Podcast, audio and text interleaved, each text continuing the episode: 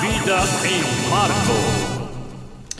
Ora, sejamos sinceros, eh, senhoras e senhores, aqui no Há Vida em Marco eu já, eu já falei de tudo. Tudo.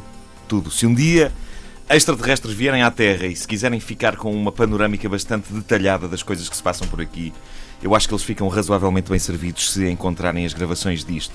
Das coisas maiores às coisas mais pequenas, eu já falei aqui de tudo. Tudo, meus caros amigos. Até podemos fazer aqui um teste.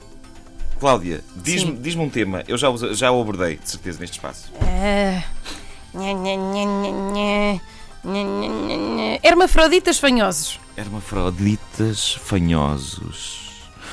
Olha, por ah. acaso, ah, tomar nota. Apanhei-te. Tomar nota aqui. Por acaso é bem visto, é. Por acaso é bem visto porque eu detesto esses gajos. Eu, eu, eu gosto de hermafroditas e gosto de fanhosos, mas por alguma razão, quando estes dois fatores se juntam numa criatura só, pá, eu fico piurso. Piurso. Pois. Ahn, ok, herma, hermafroditas fanhosos. Boa. Mais temas. Mais, Mais temas. temas, mais temas. Pá, pá, pá. Olha, a Antena 13 está de parabéns, não é? Hum, Está em festa. Festa, há sempre balões. Hum. Nunca falaste de balões. Balões. Balões. Balões. É evidente que eu já falei sobre, sobre balões. Ai, pensa bem. Como, como é que eu posso não ter falado sobre um dos maiores traumas da minha infância e já agora da minha, da minha idade adulta também? Mas deixa-me. Deixa-me confirmar aqui no computador. Se.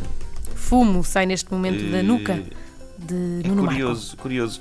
Porque de facto, se havia. Se, se- se há tema sobre o qual eu não tinha falado, era este, era balões. O que é estranho porque. Eu sempre, sempre quis expor aqui, essa é uma das funções desta rubrica, expor aqui os meus traumas e, e abrir o jogo convosco, caros ouvintes, mas vá-se lá saber porquê. eh, um dos maiores dramas da minha existência, que é a minha relação com balões, escapou-me totalmente até hoje. Obrigado, Cláudia. De Obrigado. nada. Ora bem, deixem-me falar-vos do que se passa entre mim e os balões. Eh, É muito simples. Desde pequeno que os balões me põem doente de variadas formas. Primeiro, pelo facto de ser o único brinquedo que podíamos perder de forma hiperdramática. Porque uma coisa é um boneco que tu tens cair no chão e partir-se.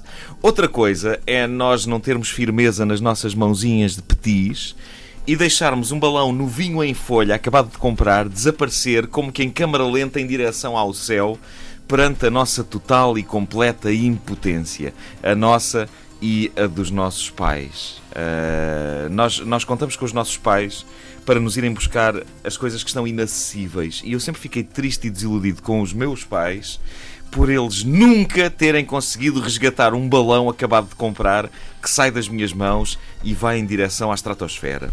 E porquê? gritava eu frustrado. Porquê é que não me ajudam? Depois percebi que era apenas porque nenhum dos meus pais tinha nascido em Krypton. Ah, e essa é a vantagem, a vantagem de ser filho do super-homem. Aí está um tipo de pai que, se um balão vai por aí acima, ele vai buscá-lo. Nem que o balão estivesse já a Claro. tocar na parte de baixo de um Space Shuttle. Ah, se bem que um puto que seja filho do super-homem, a única coisa, a última coisa a que deve achar graça é a balões, porque ele tem o super-homem em casa, caneco. Deve ser tão difícil no Natal e nos anos arranjar uma prenda para este puto. Olha, tens aqui um- uma tartaruga ninja pequenito. Ah, yeah. Ah, oh pai, leva-me ao cume do Everest.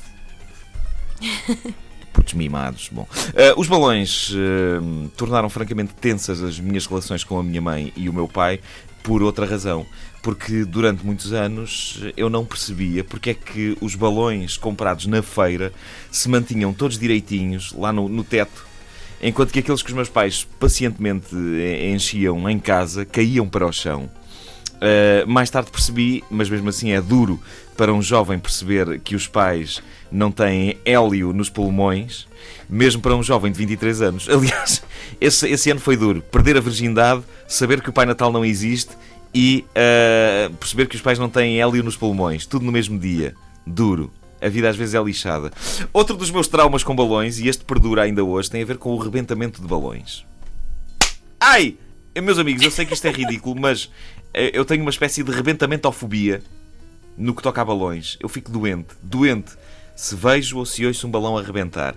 Ah, uma das razões porque eu olho ainda hoje com desconfiança para palhaços é porque sei que quando eles entram em palco agarrados a balões, há 99% de hipóteses de pelo menos um desses balões rebentar para gáudio das audiências. E isso não, meus amigos. Isso não. Querem ver-me aflito? Querem fazer de mim o que vos apetecer?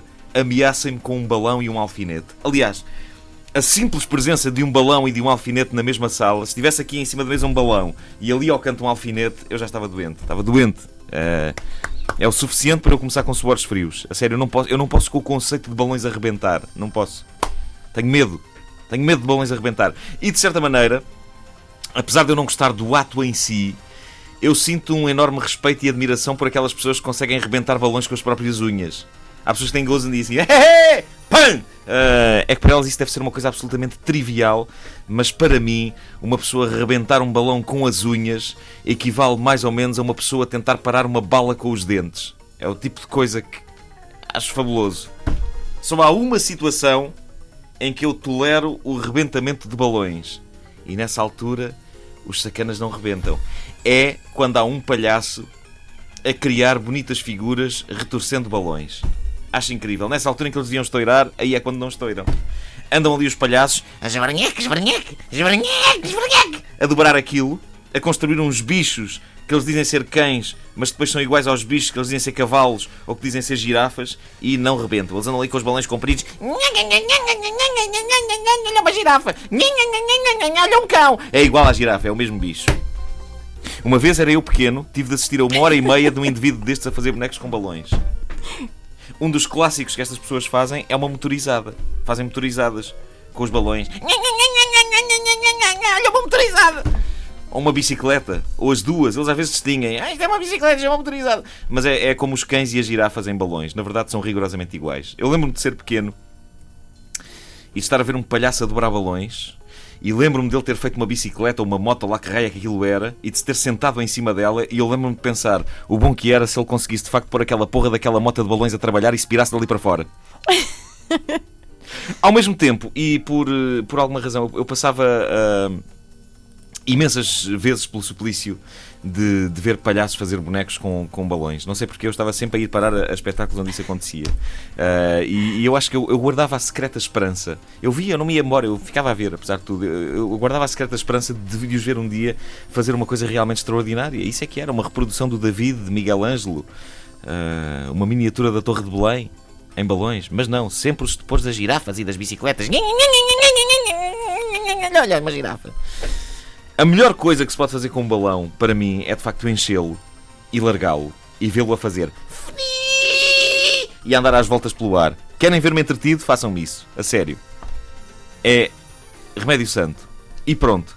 Mais um trauma exorcizado. Da próxima vez, saibam o drama que é para mim trincar esferovite. Não ouviram desde o início? Querem ouvir outra vez? Ouçam esta rubrica em podcast antena3.rtp.pt